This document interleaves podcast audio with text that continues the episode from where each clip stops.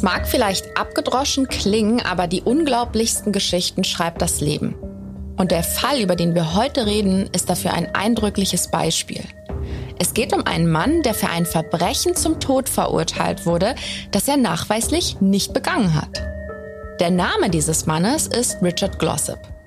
Ihm wird vorgeworfen, im Januar 1997 den Mord an seinen Boss in Auftrag gegeben zu haben. Doch er beteuert seine Unschuld. Nachdem er alle Rechtsmittel ausgeschöpft hat, sollte Glossop bereits 2015 hingerichtet werden. Doch er ist am Leben. Bis heute. Warum er überhaupt mit dem Mord in Verbindung gebracht wird, auf welche Beweise sich seine Verurteilung stützt und wieso sein Todesurteil bisher nicht vollstreckt wurde, erfahrt ihr heute in einer neuen Folge von Mordlausch. Hallo und herzlich willkommen. Toll, dass ihr auch diesmal wieder lauscht. Ich bin Lilly Mertens, Autorin fürs Fernsehen. Und mein Name ist Golna Panahi, ich schreibe ebenfalls fürs TV. Gollner und ich treffen uns jede Woche, um über ein echtes Verbrechen zu sprechen. Wir recherchieren zu dem Fall und tragen für euch so viele Informationen wie möglich zusammen und außerdem versuchen wir den Fall unter gesellschaftlichen Aspekten einzuordnen. Und natürlich äußern wir auch hier und da unsere ganz persönliche Meinung. Das Ergebnis präsentieren wir euch jeden Donnerstag in einer neuen Folge von Mordlausch, dem spannenden True Crime Podcast von TLC.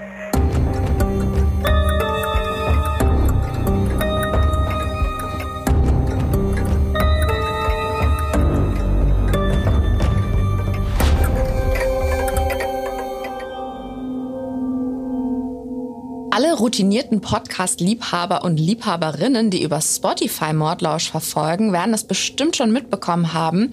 Ihr könnt eurem Lieblingspodcast jetzt auch hier Sterne geben. Lilly und ich freuen uns über eure Bewertung und natürlich, wie immer, auch über alle anderen Kanäle, über euer Feedback. Aber jetzt geht's los. Lilly, willst du anfangen? Wie eingangs erwähnt, geht es in unserem heutigen Fall um Richard Glossop und um das US-amerikanische Justizsystem und seine Tücken. In Deutschland haben wir ja schon seit langem keine Todesstrafe mehr.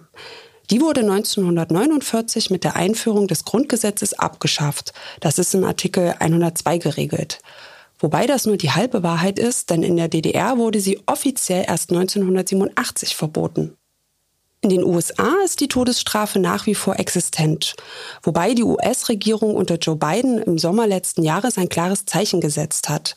Zumindest auf Bundesebene ist die Vollstreckung von Todesurteilen momentan ausgesetzt. Und das bedeutet, Todeskandidaten, die in einem Bundesgefängnis sitzen, werden vorerst nicht hingerichtet.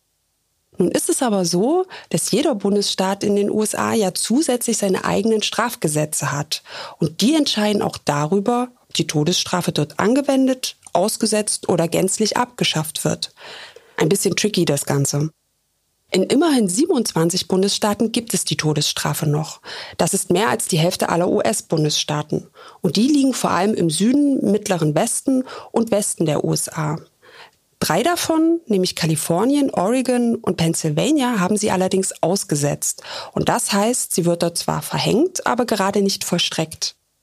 Wer sich von euch das Ganze mal genauer ansehen will, wir packen euch einen Link zu einer Übersichtskarte in unsere Show Notes. Ja, und einer der Bundesstaaten, in denen die Todesstrafe nach wie vor verhängt und auch umgesetzt wird, ist Oklahoma. Die Zahl an Hinrichtungen dort ist zwar nicht so hoch wie zum Beispiel im Nachbarbundesstaat Texas, aber Oklahoma ist ein sehr konservativer Staat, in dem viele Menschen an die Notwendigkeit der Todesstrafe glauben. Seit den 70er Jahren hat man dort insgesamt 113 Menschen hingerichtet, zwei davon sogar im Jahr 2021. Und genau hier spielt also unsere heutige Geschichte, genauer gesagt in Oklahoma City, der Hauptstadt Oklahomas.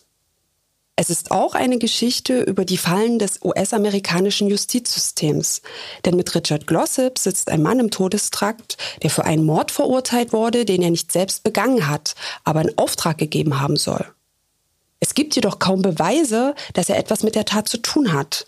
Und viele der Zeugen von damals sind entweder nicht auffindbar oder bereits verstorben. Dennoch wartet Richard Glossip seit fast 25 Jahren auf seine Hinrichtung. Und er selbst hat sich über seinen Fall mal wie folgt geäußert. Das erste Verhör, die Verurteilung, die Todeszelle. Es lief von Anfang an schlecht für mich. Alles, was ich will, ist, dass die Leute die Wahrheit erfahren.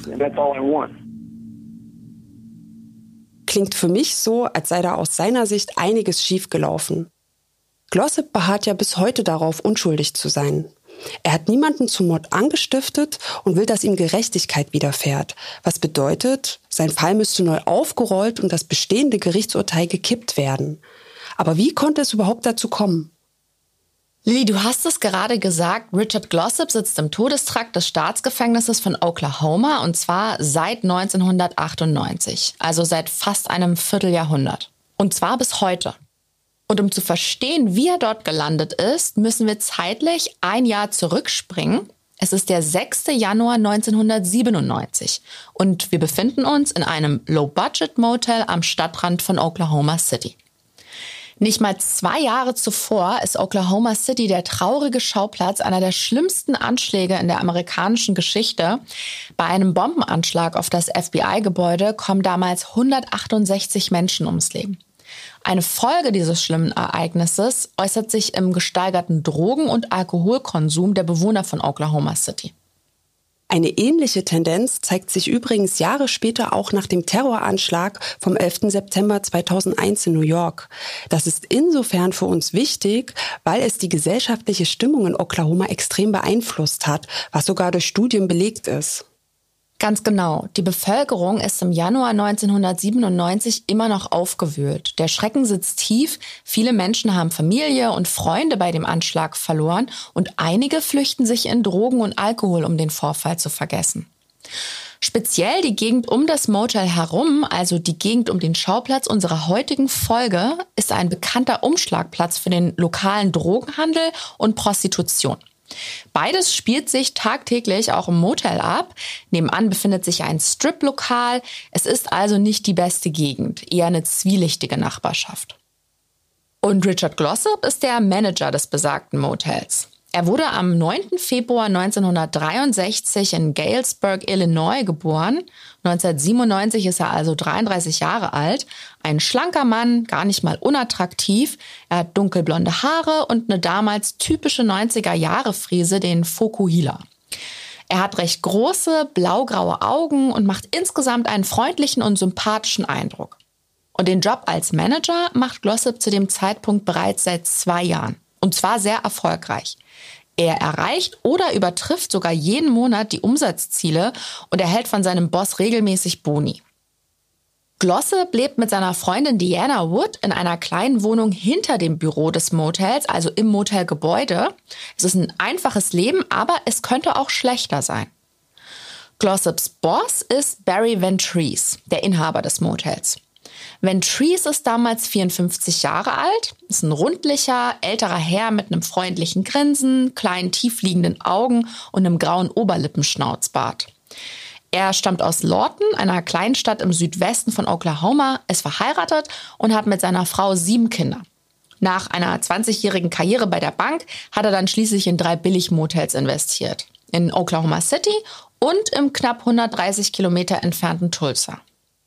In Deutschland kennt man ja eher Hotels und Pensionen. In Nordamerika sind dagegen Motels ziemlich verbreitet. Die gibt es da wie Sand am Meer. Sie liegen generell in den Außenbezirken der Städte und nahe der Highways. Also wer Bates Motel oder das Rosebud Motel von Schitt's Creek kennt, hat sicher sofort ein Bild vor Augen. Diese Anlagen sind meistens ein- oder wie in unserem Fall zweistöckig und man kann oft direkt vor dem Zimmer parken. Die Zimmer selbst sind, sagen wir mal, einfach gehalten und oft nur mit wenig Mobiliar ausgestattet, das seine besten Tage dazu zumeist schon hinter sich hat. Aber für Durchreisende sind sie eine günstige Alternative zu normalen Hotels, die ja meist mehr kosten. Und lange bleibt man ja im Bestfall auch nicht. Natürlich gibt's da auch Qualitätsunterschiede und das von Richard Glossop geführte Motel in Oklahoma City bei allem Anschein nach in der unteren Preiskategorie angesiedelt. Dazu hat der Standort sicherlich auch beigetragen, aber all das hat Barry Ventries offenbar nicht gestört. Wahrscheinlich war die Investition ganz schön lukrativ für ihn. An diesem 6. Januar 1997, es ist Montag, macht Barry Ventries seine übliche Runde zum Motel in Oklahoma City. Er prüft die Bücher, nimmt die Umsätze von Glossip entgegen und zahlt ihm dessen Lohn aus, also alles ganz normale Routine. Und er nimmt von Glossip knapp 3000 Dollar entgegen. 1997 basiert das Motelgeschäft ja noch komplett auf Bargeld. Kartenzahlung gibt es nicht, was von Trees sicherlich nicht ungelegen kam.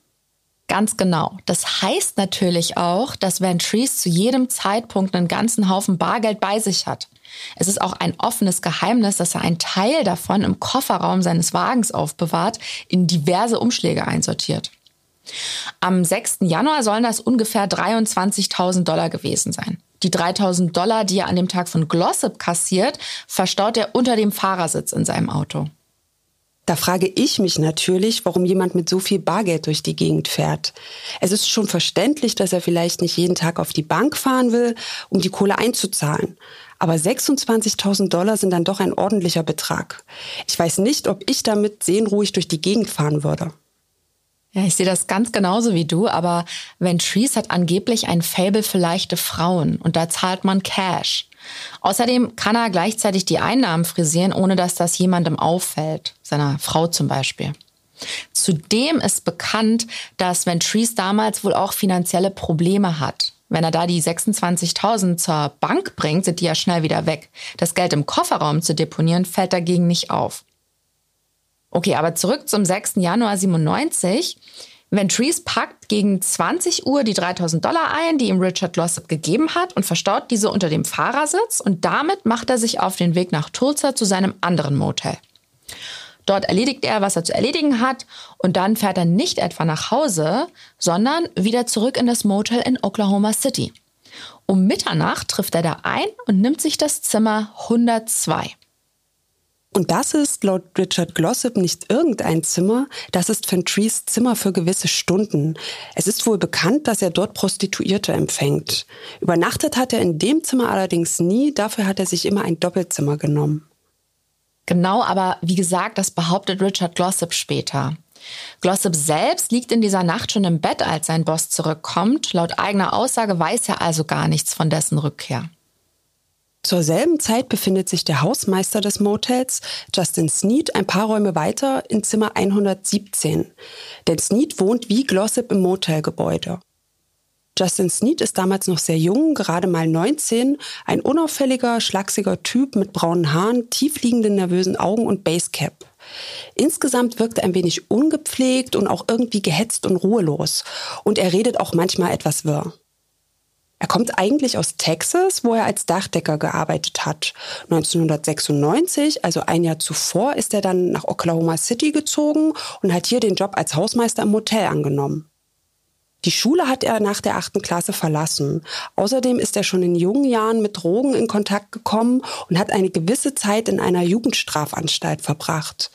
Und dieser Justin Sneed schnappt sich mitten in der Nacht seinen Generalschlüssel und seinen Baseballschläger und geht ins Zimmer 102, in dem Barry Fentrese schläft. Als er den Raum betritt, wacht Ventries auf. Vermutlich hat er gehört, dass jemand ins Zimmer kommt. Aber gesehen oder gar erkannt hat er ihn vermutlich nicht. Es ist ja stockduster gewesen. Es kommt zur Auseinandersetzung, bei der Sneed mit dem Kopf gegen die Fensterscheibe schlägt und diese dabei zu Bruch geht.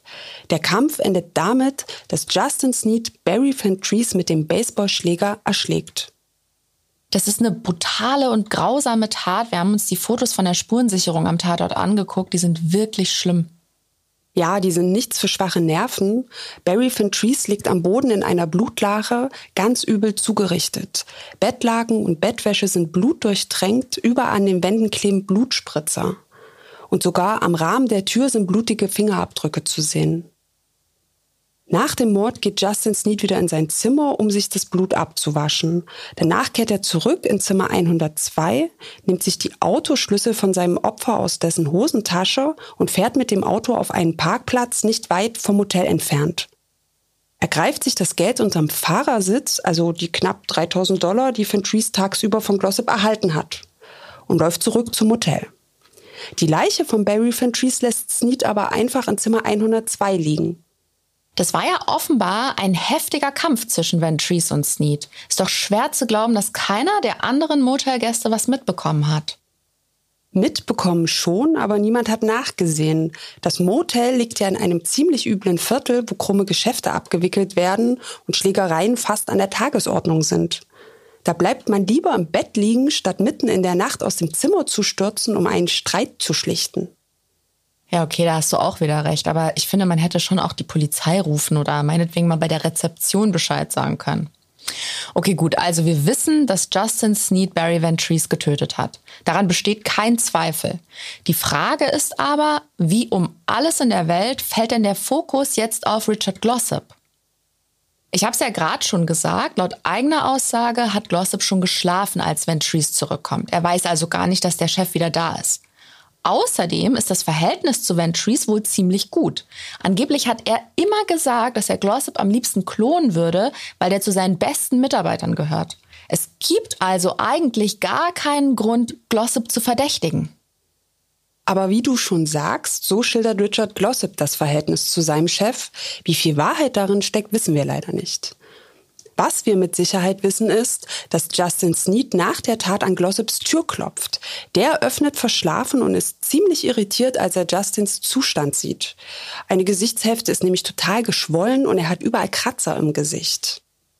Sneed erklärt Glossop, es sei zu einer Schlägerei zwischen zwei Betrunkenen gekommen und er habe sich eingemischt, um zu schlichten.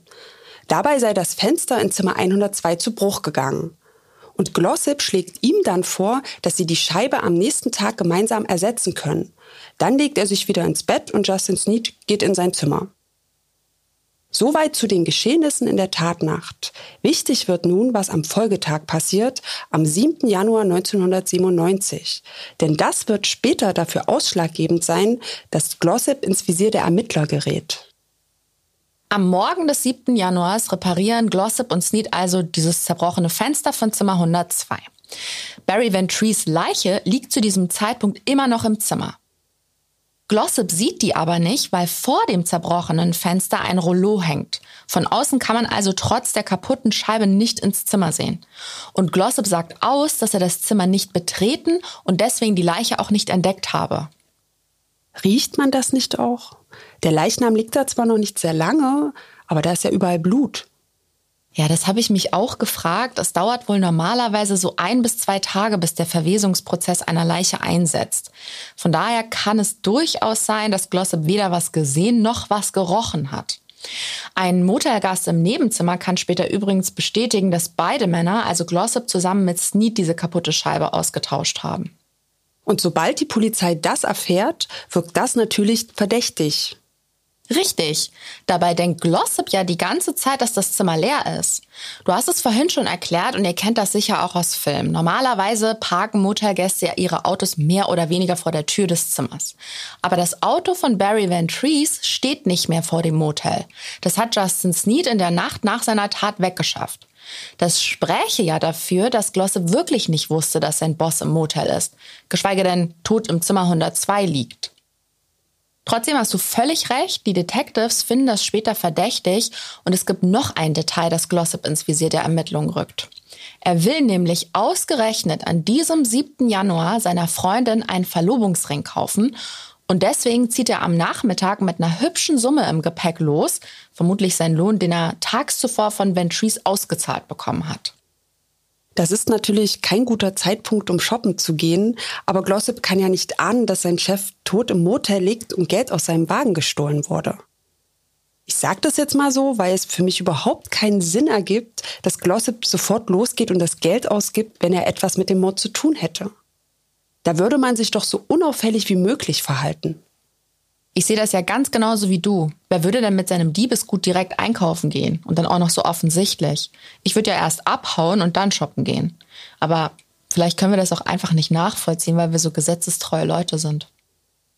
In der Zwischenzeit ist übrigens bereits aufgefallen, dass Barry Ventries verschwunden ist. Dessen Auto wird auf einem Parkplatz in der Nähe gefunden, aber von ihm selber fehlt jede Spur.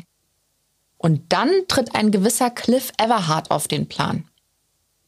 Nach allem, was man über den herausfinden kann, ist Everhard damals ein Kopfgeldjäger und Wachmann. Außerdem ist er ein Bekannter von Ventries und Teilinhaber des Motels. Er weist den Hausmeister, also Justin Sneed, an, alle Zimmer zu checken und nach Barry Ventries zu suchen. Der Mörder soll also selbst nach seinem Opfer suchen. Klasse. Ja, und es kommt noch besser. Die Polizei, die dann ja auch noch im Motel auftaucht, um unter anderem die Vermisstenanzeige aufzunehmen, verzichtet dann tatsächlich auf die Durchsuchung der Zimmer.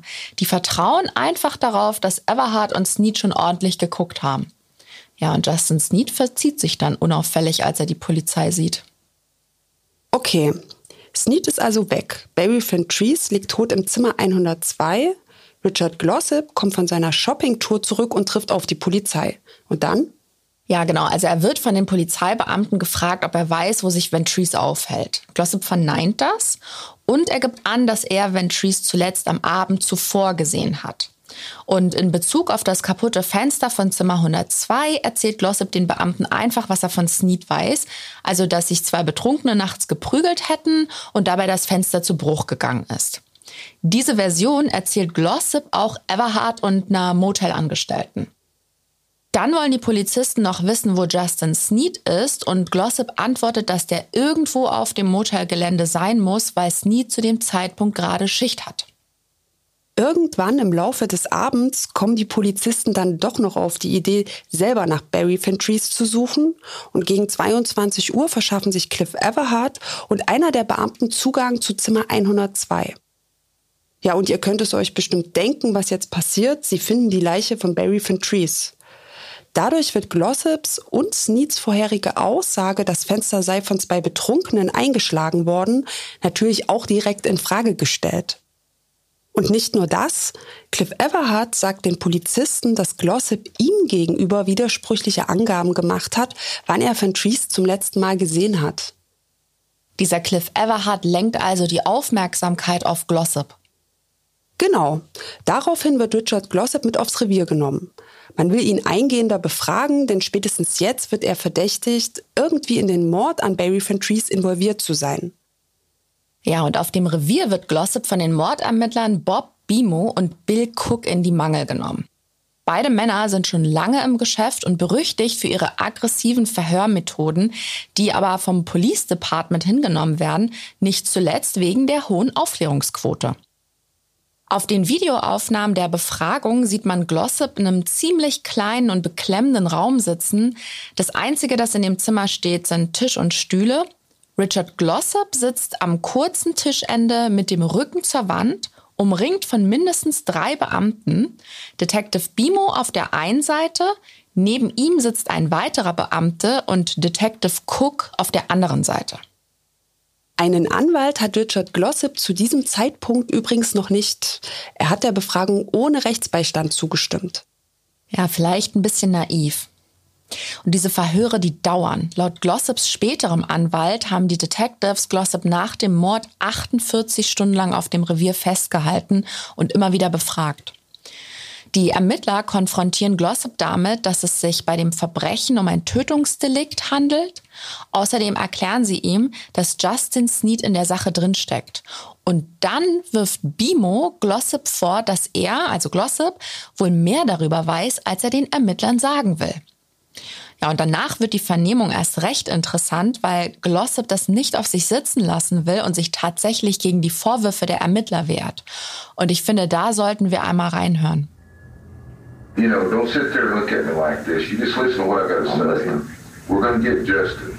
Yes, sir. I wish you would find him because I swear to God I did not do none of this. We will find Justin. Because this ain't right. Because this is pointing to me and I didn't do a damn thing to anybody. I've busted my ass for that man for two years. Ich glaube, man hört ihr ganz gut raus, wie Richard Glossop dem Ermittler Paroli bietet. Ich übersetze das auch noch mal kurz. Detective Bimo versucht Glossop in die Enge zu treiben. Er droht im Grunde damit, dass sie Justin Sneed finden werden und dass der dann Richard Glossop belasten wird. Aber Glossop fällt dem Ermittler ins Wort und sagt, ja, ich hoffe, Sie finden Sneed, denn ich habe mit der Sache nichts zu tun. Also der durchschaut die Strategie des Ermittlers und am Ende sagt Glossop noch, sie wollen mir hier was anhängen, ich habe niemandem was getan. Und ganz im Gegenteil, Glossop hätte sich zwei Jahre lang den Arsch für seinen Boss aufgerissen. Naja, das Verhör geht dann noch eine Weile weiter die Ermittler wollen dann noch wissen, wo Snead ist und Glossop kontert immer wieder mit patzigen Antworten, merkt dann aber auch irgendwann, dass die Detectives aggressiver werden oder dass ihm seine pumpige Art zum Verhängnis werden könnte und rudert dann doch noch zurück und will kooperativ sein. Er entschuldigt sich dann auch noch und schiebt diese miese Laune auf die Müdigkeit und den Stress. Und am Ende stellt Glossip noch die Vermutung auf, dass Justin Sneed wahrscheinlich wollte, dass der Verdacht auf ihn fällt. So, jetzt bin ich hier ganz schön ins Detail gegangen, aber wir haben uns ja am Anfang die Frage gestellt, wie Richard Glossip in der Todeszelle landen konnte, obwohl von Anfang an allen klar war, wer Barry Ventries ermordet hat. Die Detectives Cook und Bimo haben sich nämlich schon eine Theorie zurechtgelegt und in der ist Richard Glossip die treibende Kraft hinter dem Verbrechen und Justin Sneed nur sein treu untergebener Handlanger. Laut Theorie der Ermittler soll Glossip Motelzimmer unter der Hand vermietet und die Einnahmen veruntreut haben. Es ist natürlich fast unmöglich, das nachzuweisen, denn im Motel laufen damals alle Geschäfte über Bargeld. Die Gäste zahlen bar, die Angestellten werden bar bezahlt und so weiter. Das tut ihrer Theorie aber keinen Abbruch, ganz im Gegenteil. Die benutzen sogar die Geschäftsbücher des Motels, um ihre Theorie zu stützen.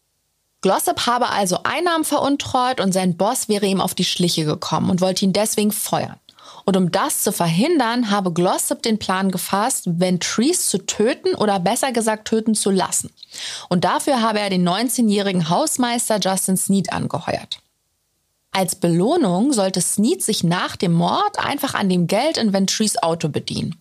Ihr erinnert euch, Ventries hat die Moteleinnahmen ja bar in seinem Auto aufbewahrt, im Kofferraum und unter dem Fahrersitz. Und nachdem der Motelinhaber aus dem Weg geräumt ist, wollte Glossop dann angeblich die Witwe überreden, ihm die Motelgeschäfte zu übertragen. Aber mal ehrlich, diese Theorie hat ja wohl mehr als einen Haken. Zum Beispiel bleibt die Frage nach der Summe ungeklärt, die Snead für den Mord erhalten soll. Ein paar tausend Dollar für einen Mord, ich weiß nicht, klingt für mich nicht sehr plausibel. Laut Theorie der Ermittler sollte Snead später zum Manager eines der anderen Motels befördert werden. Okay, aber was auch komisch ist, ist die Wahl der Mordwaffe. Warum das Opfer mit einem Baseballschläger erschlagen? Wenn man ein Verbrechen plant, dann doch so, dass man im besten Fall nicht erwischt wird. Man versucht so leise und diskret wie möglich vorzugehen und eben keine Gäste im Nachbarzimmer zu wecken oder ein Blutbad zu hinterlassen. Es liegt doch auf der Hand, dass das Zimmer tagelang nicht vermietbar sein würde und unbemerkt reinigen könnte man es auch nicht. Außerdem hat Fentrese eine Familie, die definitiv nach ihm suchen würde. Auch darüber hätte man sich doch Gedanken gemacht, wenn dieser Mord in irgendeiner Art geplant gewesen wäre. Seine Leiche lag ja noch am Tag nach der Tat im Zimmer. Wann wollten Sie die denn verschwinden lassen? Vielleicht wollten die ja auch einen missglückten Raubüberfall inszenieren, haben sich aber irgendwie besonders dumm angestellt. Ja, möglich, aber dann ist da noch immer die Frage, wie es nach dem Mord für die beiden weitergegangen wäre. Wie konnte Snead sicher sein, dass Glossip ihn nicht doch ans Messer liefert? Und hätte Fentries Witwe die Geschäfte des Motels wirklich an Glossip übertragen?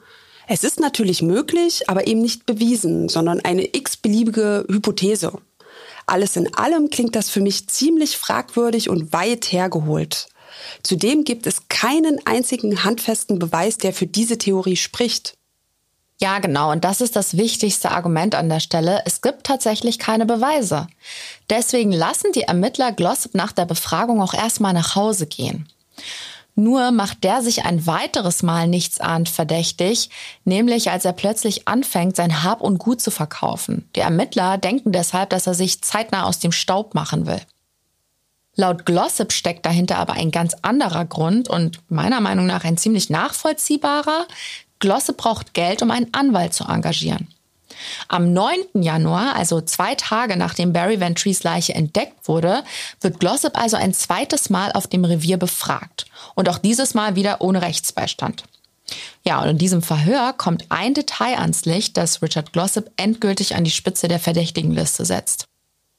Ihr erinnert euch ja bestimmt noch, dass Justin Sneed nach der Tat bei Glossip war und ihm von der angeblichen Schlägerei und dem kaputten Fenster erzählt hat. Das war aber nicht das Einzige, das er zu berichten hatte. Kurz bevor Glossop die Tür wieder zugemacht hat und ins Bett gegangen ist, hat Sneed ihm noch was gebeichtet. Er lächelte und sagte, ich habe Barry umgebracht. Er hat immer so zweideutige Witze gerissen. Und weil er dabei auch noch so komisch geguckt hat, habe ich ihm nicht geglaubt. Sneed hat Glossop also unmittelbar nach der Tat den Mord gestanden. Aber Glossop hat ihm das gar nicht richtig abgenommen. Laut Richard Glossop hat Snead immer zweideutige Anspielungen gemacht und seinem Gesichtsausdruck war auch nicht zu entnehmen, ob es sich um einen Scherz handelt oder um die Wahrheit. Warum Glossop aber den Detectives diese wichtige Information beim ersten Verhör vorenthalten hat, kann er auch noch mal selbst erklären. Und ich wollte es erzählen. Bis Detective Bimo anfing, mir irgendwelche Dinge vorzuwerfen. An diesem Punkt dachte ich mir, irgendwas läuft hier gewaltig schief. Ich hatte Angst, Ihnen überhaupt noch etwas zu erzählen. Ich vertraute Ihnen nicht mehr. Tja, es ist nie gut, seine Geschichte zu ändern. Das macht unglaubwürdig. Außerdem könnte man die geänderte Aussage auch so auslegen, dass Glossip sich retten will, indem er Justin Snead belastet. Genau so interpretieren es nämlich die Ermittler. Im Grunde ist es die Summe der Dinge, die Richard Glossip zum Verdächtigen macht. Er hat gelogen, obwohl ihm die Tat ja tatsächlich gestanden wurde.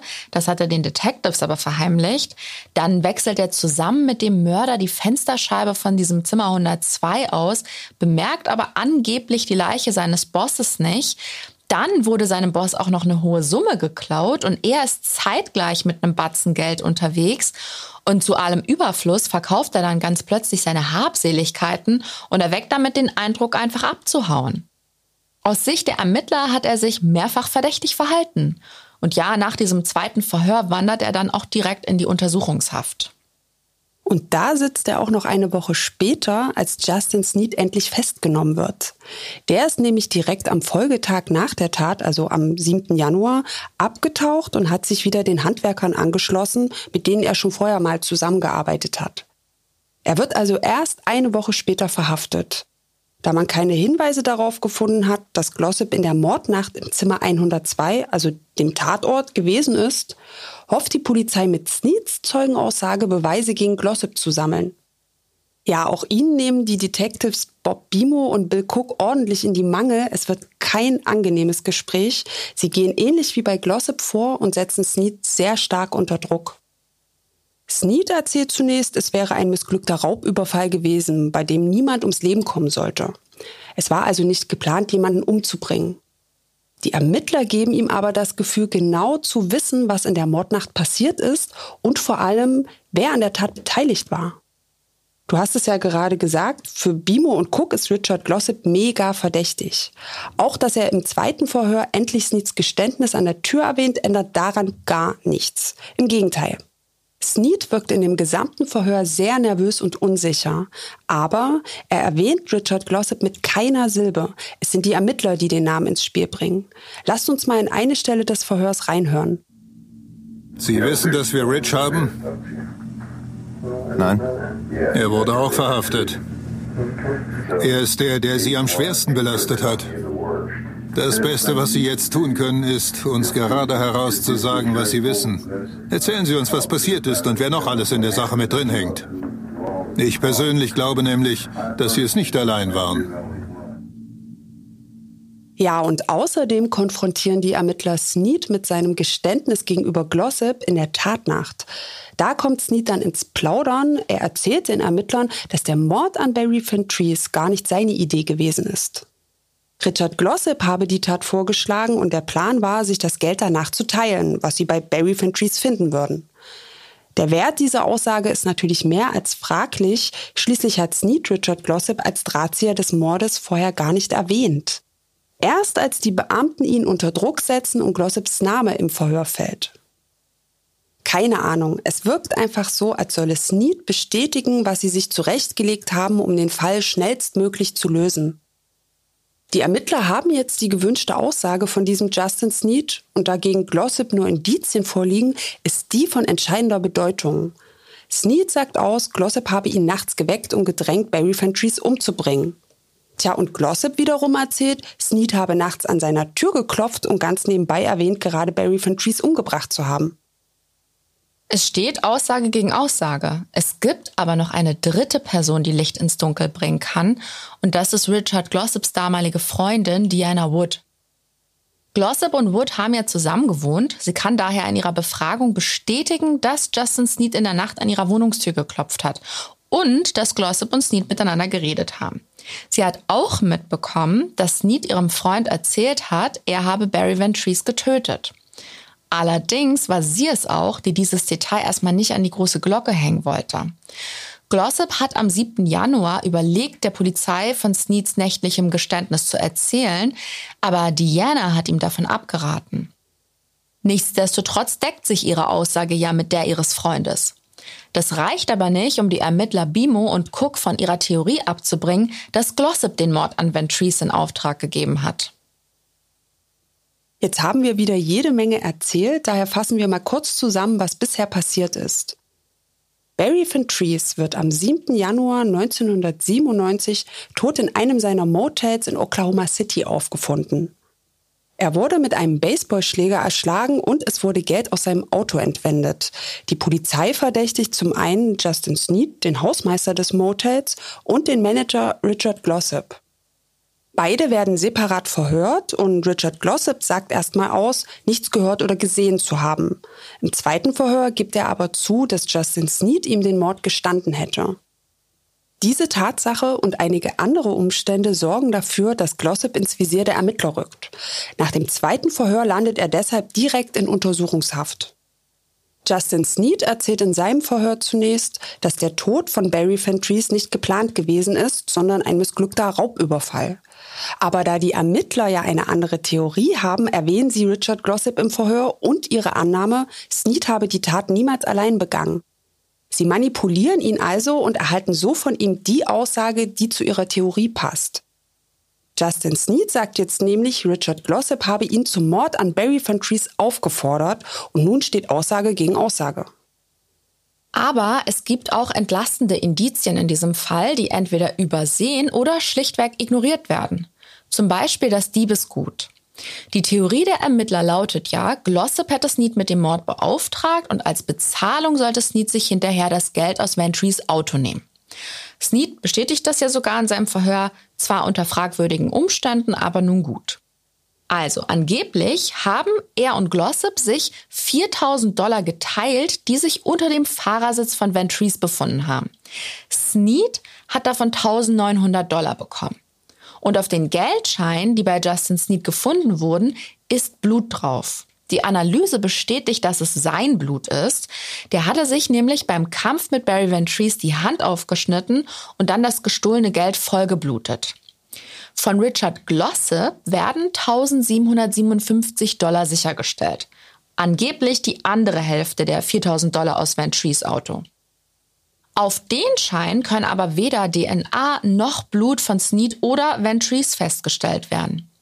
Aber wenn Sneed und Glossop sich das Geld nach dem Mord geteilt haben, müsste theoretisch auch auf Richard Glossops Hälfte Sneeds Blut zu finden sein. Zu dieser Schlussfolgerung kommen die Ermittler allerdings nicht. Die beschäftigen sich nicht weiter mit dem möglicherweise entlastenden Indiz. Und was diese ganze Mord für vier bzw. 2000 Dollar Theorie noch unglaubwürdiger macht, erklärt Richard Glossop uns im nächsten O-Ton selbst.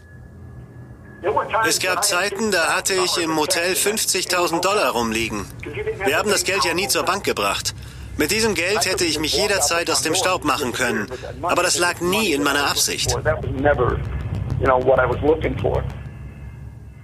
Und dann gibt es ja noch die Tatsache, dass Sneed seine Aussage zum Tathergang immer wieder ändert. Er entwickelt seine Geschichte sogar von Mal zu Mal weiter. Darunter sind auch Details, die später nie wirklich überprüft worden sind. Zuerst hat er von einem missglückten Raubüberfall gesprochen. In dieser Version kommt Glossip gar nicht vor. Dann konfrontieren die Ermittler ihn mit ihrer Theorie, dass sie glauben, er habe die Tat nicht allein begangen und bringen Glossip ins Spiel. Erst da wird Glossip in Sneeds Story zum Drahtzieher. Und so geht es auch weiter. So viel kann man hier schon vorwegnehmen. Sneed wird seine Aussagen auch später noch immer wieder ändern und sogar mit zusätzlichen Details ausschmücken.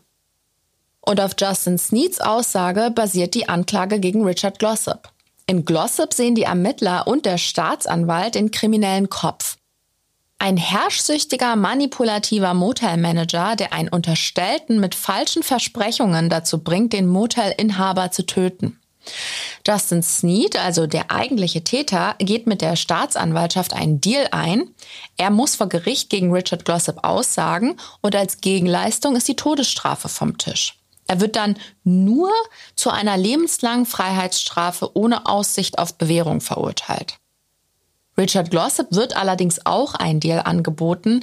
Er würde für sein Schuldeingeständnis ebenfalls zu lebenslang statt zum Tode verurteilt werden. Glossop geht den Deal aber nicht ein. Er beharrt weiterhin auf seine Unschuld und eigentlich ist die Beweislage gegen ihn auch recht dünn. Mit der Tat an sich kann die Anklage ihn ja nicht in Verbindung bringen. Du sagst es. Warum er dennoch in der Todeszelle landet, werden wir gleich sehen. Am 3. Juni 1998, also fast anderthalb Jahre später, kommt es in Oklahoma City zum Prozessauftakt. Auf Seiten der Staatsanwaltschaft steht der erfahrene Bezirksstaatsanwalt Bob Macy, ein konservativer, knallharter Typ mit einem sehr guten Draht zum Police Department. Macy ist vor allem für seine enorm hohe Verurteilungsquote bekannt und gilt als entschiedener Befürworter der Todesstrafe. Cowboy Bob, wie Bob Macy damals auch genannt wurde, ist ein typischer Southern Gentleman mit kurzen, weißen und sorgfältig gescheitelten Haaren. Passend dazu trägt er einen weißen Schnauzer, Westernfliege und Cowboyhut. Er ist von 1980 bis 2001 für den Bezirk zuständig, in dem Oklahoma City liegt. Und dieser Bob Macy hat in seinen 20 Jahren als Bezirksstaatsanwalt 54 Todesurteile unterzeichnet. Mehr als jeder andere Strafverfolger in den USA. Außerdem ist er bekannt dafür gewesen, manchmal eine Waffe im Gerichtssaal bei sich zu tragen und regelmäßig aus der Bibel zu zitieren. Richard Glossip wird in seinem Prozess von einem Anwalt namens Wayne Fonorat vertreten. Fonorat ist Pflichtverteidiger und damals noch sehr unerfahren. Er hat zuvor noch nie einen Mandanten in einem Mordfall verteidigt. Dieses Ungleichgewicht erkennt Richard Glossip schon am ersten Verhandlungstag. Die Staatsanwaltschaft lässt jede Menge Kisten in den Gerichtssaal tragen. Fonorat dagegen hat gerade mal eine kleine Kiste und seine Aktentasche dabei. Glossip sagt rückblickend selbst, hier dämmerte ihm schon, das geht nicht gut für mich aus. Aber immerhin gibt die Staatsanwaltschaft zu, kaum Beweise zu haben. Das Einzige, was sie haben, ist Justin Sneeds Aussage. Das ist die Strategie der Anklage. Er soll aussagen, dass Richard Glossip ihn mit dem Mord an Barry von Trees beauftragt hat. Und das macht er auch. Alles andere sind mehr oder weniger stichhaltige Indizien und kaum nachweisbare Theorien, etwa dass Glossip Geld veruntreut haben soll. Das bringt Glossip nur leider nichts, weil sein Anwalt die Beweisführung der Anklage nicht entkräften kann. Er ist mit der Verteidigung vollkommen überfordert. Er hat keine klare Strategie und wirft verschiedene Theorien in den Raum. In einigen spielt Justin Sneed gar keine Rolle, obwohl dessen Schuld ja bereits als bewiesen gilt. Und vor allem geht er nicht auf die Verhöre seines Mandanten und vor allem von Justin Sneed ein. Die Aufnahmen von Justin Sneeds Verhören zeigen ja, dass er Glossop erst belastet hat, nachdem die Ermittler ihn auf die Idee gebracht haben. Der Name Glossop wurde, du hast es ja schon gesagt, erst von den Ermittlern ins Spiel gebracht. Aber das erfahren die Geschworenen gar nicht. Und dann, nach nur zwei Verhandlungstagen, gibt Glossops Anwalt auf und beantragt hinter dem Rücken seines Mandanten einen Blind Plea. Das ist im Grunde ein Eingeständnis der Schuld, ohne dass vorher das Strafmaß abgesprochen wird. Deswegen blind, also blind. Der Richter fragt den Angeklagten aber, ob der von dieser Absprache überhaupt weiß und Glossop erklärt ihm, dass das nicht der Fall ist und dass er kein Interesse an solch einem Deal habe. Am 10. Juni 98, also schon eine Woche nach Verhandlungsbeginn, gibt es ein Urteil. Glossip wird im Mordfall Barry von Trees schuldig gesprochen und einen Tag später zum Tode verurteilt, nach gerade mal 75 Minuten Beratungszeit. Die Geschworenen hatten also keinerlei Zweifel an seiner Schuld. Nicht den geringsten. Viele, die sich mit dem Fall Richard Glossip beschäftigt haben, insbesondere Glossops Unterstützer, sind davon überzeugt, dass ihm die schlechte Verteidigung durch Wayne Fornrod den Schuldspruch eingehandelt hat. Er hätte einen guten Anwalt gebraucht, der die Versäumnisse der Ermittler aufgedeckt und diese fragwürdige Aussage von Justin Sneed in Zweifel gezogen hätte. Diesen guten Anwalt konnte sich Richard Glossip aber nicht leisten. Nach allem, was wir über diesen Fall wissen, kann man eigentlich schon sagen, Richard Glossip hat von Anfang an sehr viel Pech gehabt. Sowohl mit den Ermittlern, die nicht nach links und rechts geschaut haben und sich stattdessen eine Theorie zusammengeschustert haben, als auch mit seinem Pflichtverteidiger. Glossip selbst hat mal in einem Interview gesagt, dass er ja vor dieser Anklage nie einen Anwalt gebraucht hat und dass er deswegen auch gar nicht wusste, worauf er achten muss bei der Wahl seines Verteidigers.